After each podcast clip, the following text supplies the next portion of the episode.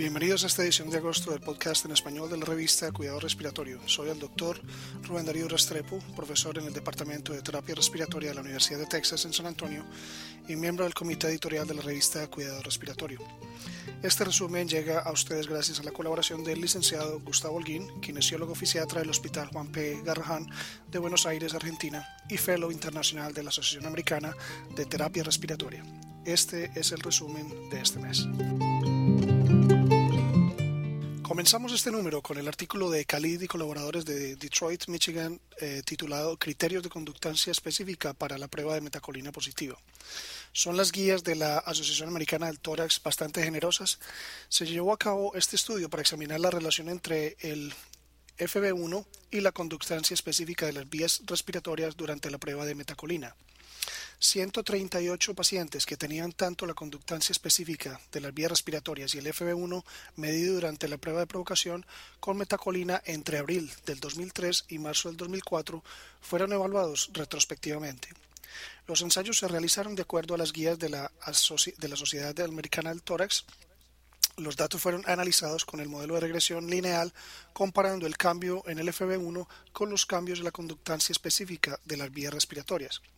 Entonces la sensibilidad y la especificidad fueron generados por diferentes puntos de corte utilizando análisis de las características de funcionamiento del receptor.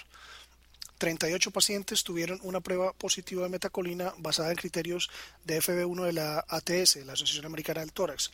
Una disminución del 20% en el FB1 correlacionó con una caída del 56% en la conductancia específica de las vías respiratorias. Usando el análisis de las características operativas del receptor, los autores pudieron comprobar que en un punto de corte de 51-52% obtuvo mejores resultados. Llegaron a la conclusión de que el valor de corte de la disminución del 45% en la conductancia de las vías respiratorias para diagnosticar un metacolina positivo, según lo sugerido eh, por la ATS puede ser demasiado generoso y un descenso del 51% desde la línea de base puede proporcionar una medida más exacta de la hiperreactividad de las vías respiratorias. Antes de considerar un cambio en esta práctica, se deben hacer otros estudios de sujetos con y sin asma. Como señala Manino en una editorial acompañante, un enfoque alternativo podría incluir una disminución tanto en la conductancia específica o el FB1, para ser más sensible o una disminución en las medidas para ser más específico. El siguiente es el artículo Estudio de factibilidad de ventilación no invasiva con flujo de gas helio-oxígeno para la enfermedad pulmonar obstructiva crónica durante el ejercicio. Este artículo es de Alan y colaboradores de Wilford Hall Medical Center. Se evaluó la seguridad, tolerancia y la eficacia del Heliox y la ventilación no invasiva durante el ejercicio en pacientes con EPOC grave. 12 pacientes fueron incluidos. Usaron un estudio con diseño aleatorio secuencial controlado cruzado con placebo. Los pacientes realizaron estudios de ejercicio cardiopulmonar en cuatro estaciones separadas de trabajo constante en bicicleta fija, al 80% de la carga de trabajo máxima durante la aplicación de ventilación no invasiva falsa, ventilación no invasiva, helios 6040 con simulacro de ventilación no invasiva, Heliox 6040 con ventilación no invasiva y las medidas de resultado primarias fueron la tolerabilidad, la seguridad y la constante de trabajo de pruebas de ejercicio cardiopulmonar determinado por la duración del ejercicio. Las medidas de resultados secundarias fueron el ejercicio máximo y el isotiempo, que incluyeron la tasa de esfuerzo percibido, disnea, dolor de piernas, la frecuencia cardíaca, frecuencia respiratoria, presión sistólica y diastólica, la presión arterial, la temperatura timpánica y la saturación de oxihemoglobina. No aparecieron efectos adversos durante o después de la aplicación de ventilación no invasiva, Heliox o ventilación no invasiva con Heliox. La duración del ejercicio utilizando Heliox con ventilación no invasiva fue significativamente más larga que los dos Heliox y ventilación no invasiva, pero no con placebo. En relación al placebo, todos los tratamientos permitieron menores frecuencias respiratorias durante el ejercicio máximo. Heliox, con o sin ventilación no invasiva, se asoció con mejoras significativas en la saturación de oximoglobina en el ejercicio máximo, en comparación con el placebo o ventilación no invasiva sola. Los autores concluyeron que el uso coayudante de la ventilación no invasiva con Heliox durante el ejercicio demostró ser seguro y tolerado en pacientes con EPOC grave. Esto puede haber sido el resultado de una muestra pequeña, pero no podemos saber con certeza hasta que se lleven a cabo estudios más grandes. También es posible que esta combinación sea de beneficio para algunos pacientes, pero no para otros. Como afirma Alcana en su editorial, si el uso de ventilación no invasiva con Heliox en la rehabilitación pulmonar se generaliza o se utiliza para tratar a los pacientes individuales aún está por verse. Dos de las posibilidades o de las posibles preocupaciones surgen de esta combinación. En primer lugar, aunque el costo del Heliox no es prohibitivo, se le añade a los gastos de la rehabilitación pulmonar. Sumado al equipo de gas, equipos para la administración de Heliox tendrán que ser comprados será necesario para asegurar que el equipo de Heliox combinado con la ventilación no invasiva sea compatibles. En segundo lugar, este potencial se suma a la complejidad de la rehabilitación pulmonar. Aunque las habilidades requeridas no son muy temibles, los, los terapeutas que trabajan en la rehabilitación pulmonar tendrán que desarrollarlas para el uso seguro de helio en combinación con la ventilación no invasiva. Blakeman y colaboradores de la Universidad de Cincinnati presentan el artículo Seguridad del cálculo de la duración de cilindros de oxígeno con el ventilador portátil LTV-1000. Se evaluó la exactitud del algoritmo de duración de los cilindros con el ventilador portátil en, un laboratorio. El LTV-1000 se adjuntó a un pulmón de prueba. La extensibilidad pulmonar se fijó en 0.04 litros por centímetro de agua y la resistencia de la vía aérea fue de 5 centímetros de agua por litro por segundo. Probaron siete diferentes combinaciones de parámetros de ventilador, un mínimo dos veces cada uno. Con cada ajuste, la ventilación minuto se mantuvo alrededor de 10 litros por minuto. El tipo de respiración, presión positiva expiratoria y la concentración de oxígeno inspirado fueron variadas para evaluar la precisión del algoritmo en una serie de escenarios clínicos. El cálculo de la duración del cilindro con el programa del ventilador y el cálculo manual se determinaron en cada situación y en comparación con la duración real del cilindro los autores encontraron que el algoritmo de ventilador y el cálculo manual subestimaron la duración real del cilindro 12 con cada prueba y la gama de diferencias entre la duración del cilindro calculado y el real fue de 2 a 26 minutos a través de las siete condiciones. En una editorial acompañante, Stevenson y Haas establecen que médicos prudentes deben considerar otras cosas además del número de cilindros necesarios en la preparación de un paciente para el transporte. En primer lugar, los pacientes deben ser evaluados con el ventilador de transporte antes de que, antes de que utilicen el transporte real. Por último, los retrasos potenciales deben preverse y considerarlos a establecer el número de cilindros de oxígeno que se requiere. Conectando los estudiantes a las instituciones, la relación entre los recursos de los programas y la retención de los estudiantes en programas de educación de cuidado respiratorio es escrito por Ari de la Universidad Estatal de Georgia.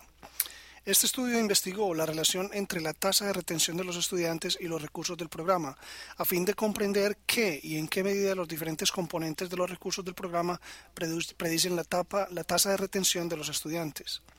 La población objetivo fueron los programas de grado del bachillerato de ciencias de la, educación de cuidado respiratorio. Con un 63% de tasa de respuesta, este estudio encontró una relación significativa entre los recursos del programa y la tasa de retención de los estudiantes. Los recursos financieros y de personal tuvieron una relación positiva estadísticamente significativa con la retención de los estudiantes. La media de los recursos financieros por estudiante es responsable del 33% de la varianza en la retención de los estudiantes, mientras que la media de los recursos de personal por alumno representó el 12% de la variación en la retención de los estudiantes. Los recursos financieros de los programas a disposición de los estudiantes fue el mejor factor predictivo de los resultados en la retención de los estudiantes a los programas. El autor concluyó, que los programas de educación de cuidado respiratorio gastan más dinero por estudiante y la utilización de más personal en el programa tiene un rendimiento medio mayor en la retención de los estudiantes. Los educadores se interesarán con el artículo de ARI con respecto a la relación entre los recursos del programa y la retención de los estudiantes en los programas de cuidados respiratorios que ofrece un título de bachillerato. Este documento es importante porque los programas de educación de cuidado respiratorio tienen que rendir cuentas por la retención de estudiantes y la retención de estudiantes cada vez mayor es necesaria porque la profesión adolece de una escasez de terapeutas calificados. Ari investigó la relación entre la tasa de retención de los estudiantes y los recursos del programa y encontró que el personal y los recursos financieros a, disposición de los estudiantes fueran los únicos y mejores predictores de retención de los estudiantes.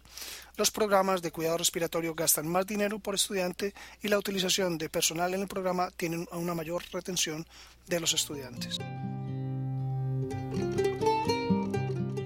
Este mes nos complace publicar artículos del 24 Simposio Nuevo Horizontes que fue presentado en el Congreso Internacional de Cuidado Respiratorio en Anaheim, California, en el 2008. El tópico fue el cuidado respiratorio neonatal. Apreciamos el liderazgo de Peter eh, Bettit y Stephen Dunn como jefes del simposio. El documento de oxigenoterapia en el entorno de la atención neonatal por Walsh y colaboradores de Children's eh, Hospital en Boston dice que el uso de oxígeno en el tratamiento de recién nacidos con insuficiencia respiratoria se ha reportado por más de un siglo. La oxigenoterapia es ajustada generalmente a una o más mediciones de oxigenación de la sangre y administrada para revertir o prevenir la hipoxia. Las respuestas individuales al tratamiento con oxígeno varían mucho, dependiendo de la causa particular de la hipoxia y el grado de deterioro. A pesar de este propósito central, la administración de oxígeno en esta población de pacientes se ha vuelto compleja. Cuanto más tiempo entregamos esta droga, más descubrimos sus efectos beneficiosos y perjudiciales. Nuevas e innovadoras maneras de entregar y supervisar este, este tratamiento han mejorado los resultados. A pesar de esta amplia experiencia, todavía quedan algunas preguntas sin respuesta sobre el uso de oxígeno en el ambiente neonatal. Sin embargo, el oxígeno es un alimento básico importante en nuestro arsenal de tratamiento para los recién nacidos. El oxígeno es una terapia obligada para los recién nacidos con insuficiencia respiratoria, pero atrás quedaron los días de incubadoras para la administración de oxígeno. Como Walsh y colaboradores describen en su artículo, la administración de oxígeno en los recién nacidos se ha convertido en algo complejo. Existe la preocupación de la retinopatía del prematuro y la enfermedad pulmonar crónica con la terapia de oxígeno en recién nacidos. Así, los beneficios deben, ser, deben sobrepesarse frente a los riesgos. Todavía quedan preguntas sin respuesta sobre el uso de oxígeno en el ambiente neonatal que debería proporcionar oportunidades de investigación para los lectores de la revista de cuidado respiratorio. El siguiente es el artículo Terapia de reemplazo de surfactante en el neonato, más allá del síndrome de dificultad respiratoria de Dunn y Dalton de la Universidad de Michigan. La terapia reemplazo de surfactante es un tratamiento vital para los recién nacidos prematuros con síndrome de dificultad respiratoria, un trastorno caracterizado por la deficiencia de surfactante. La represión con surfactante exógeno disminuye la mortalidad y las fugas de aire torácica y es una práctica estándar en el mundo desarrollado. Además del síndrome de dificultad respiratoria, otros trastornos respiratorios neonatales se caracterizan por la deficiencia de surfactante, que pueden resultar en disminución de la síntesis o la inactivación. Dos de estos trastornos, el síndrome de aspiración de meconio y la displasia broncopulmonar, también podrían ser susceptibles de terapia de reemplazo de surfactante. Este artículo discute el uso de la terapia de reemplazo de surfactante más allá del síndrome de dificultad respiratoria y examina la evidencia hasta la fecha. Di Blasi presenta un examen exhaustivo titulado Presión positiva continua nasal en la atención respiratoria del recién nacido, la presión positiva continua nasal, CPAP, es una forma no invasiva de asistencia respiratoria que se ha utilizado para apoyar a niños con respiración espontánea con enfermedad pulmonar durante casi 40 años. A raíz de informes de que la ventilación mecánica contribuye a la detección, la detención del crecimiento pulmonar y es el desarrollo y al desarrollo de la enfermedad pulmonar crónica, hay un renovado interés en el uso de CPAP como método predominante para apoyar a los recién, a los recién nacidos. Investigaciones en animales y humanos han demostrado que el CPAP es menos perjudicial para los pulmones que la ventilación mecánica y los conceptos principales que abarcan la protección de pulmón durante el CPAP son la aplicación de respiración espontánea en una presión de extensión continua evitando la intubación y las inflaciones de presión positiva. Un tema importante para la investigación actual se centra en si los niños prematuros deben ser apoyados inicialmente con CPAP después del parto o después de que éste haya sido extubado después de la administración de surfactante profiláctico. Los ensayos clínicos han demostrado que CPAP reduce la necesidad de intubación y ventilación mecánica y administración de surfactante, pero todavía no está claro si el CPAP reduce la enfermedad pulmonar crónica y la mortalidad en comparación con las técnicas modernas de ventilación que utilizan enfoques de protección pulmonar. A pesar del éxito, poco se sabe acerca de la mejor manera de tratar a los pacientes en el uso del CPAP. Tampoco está claro si las diferentes estrategias o instrumentos utilizados para mantener el CPAP desempeñan un papel en la mejora de los resultados en los niños. La tecnología de CPAP nasal ha evolucionado en los últimos 10 años y la investigación clínica y de banco han evaluado las diferencias en los efectos fisiológicos relacionados con estos nuevos dispositivos. En última instancia, la capacidad de los clínicos a percibir un cambio en las condiciones fisiopatológicas de los niños que recibieron CPAP y la calidad de la atención de la vía aérea siempre es probable que sean los factores más influyentes en la determinación de los resultados en los pacientes. La ventilación mecánica del recién nacido debería ser de volumen o de presión por Don y Boone describe la ventilación mecánica convencional durante más de 40 años que se ha utilizado para el tratamiento de la insuficiencia respiratoria neonatal. Hasta hace relativamente poco, esto se lograba con ventilación ciclada por tiempo, limitada por presión, utilizando ventilación mandatoria intermitente. Los tempranos intentos de ventilación en volumen dirigida en gran parte fracasó debido a las limitaciones tecnológicas.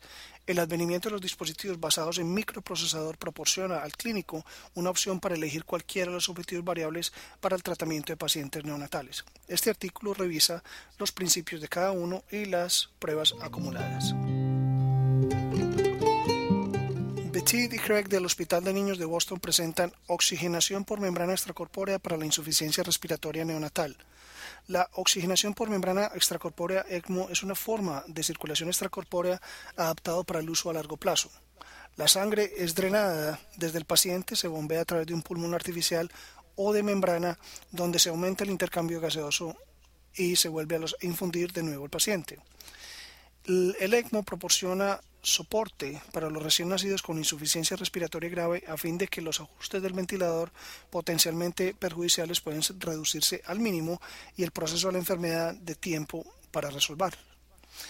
Las tasas eh, resultados en la supervivencia y el neurodesarrollo a largo plazo en recién nacidos con ECMO para tratar la insuficiencia respiratoria hipoxémica siguen siendo favorables, aunque el uso del ECMO se ha disminuido en el último decenio debido a la disponibilidad de opciones de tratamiento alternativo. Por último, tenemos el artículo Displasia broncopulmonar por Dickens de Rainbow Babies and Children's Hospital en Cleveland.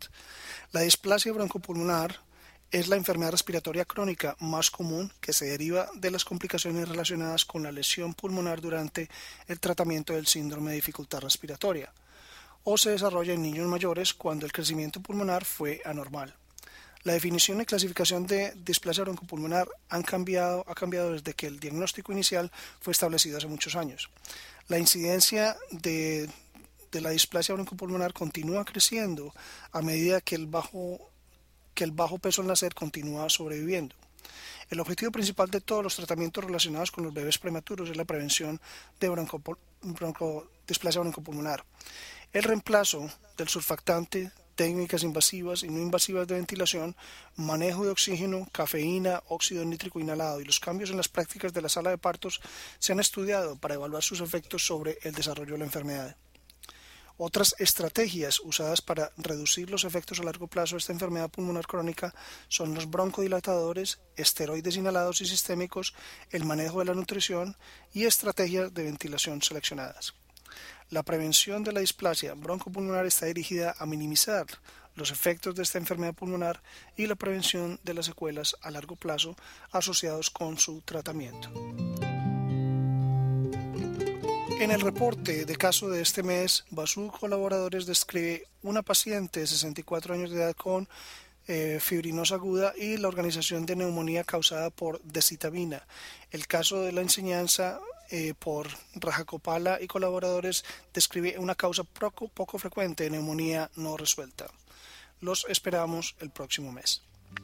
Para recibir el contenido tanto de esta edición de la revista como de las pasadas, visite nuestra página web www.rsjournal.com y allí podrá suscribirse para recibir los podcasts de las próximas ediciones.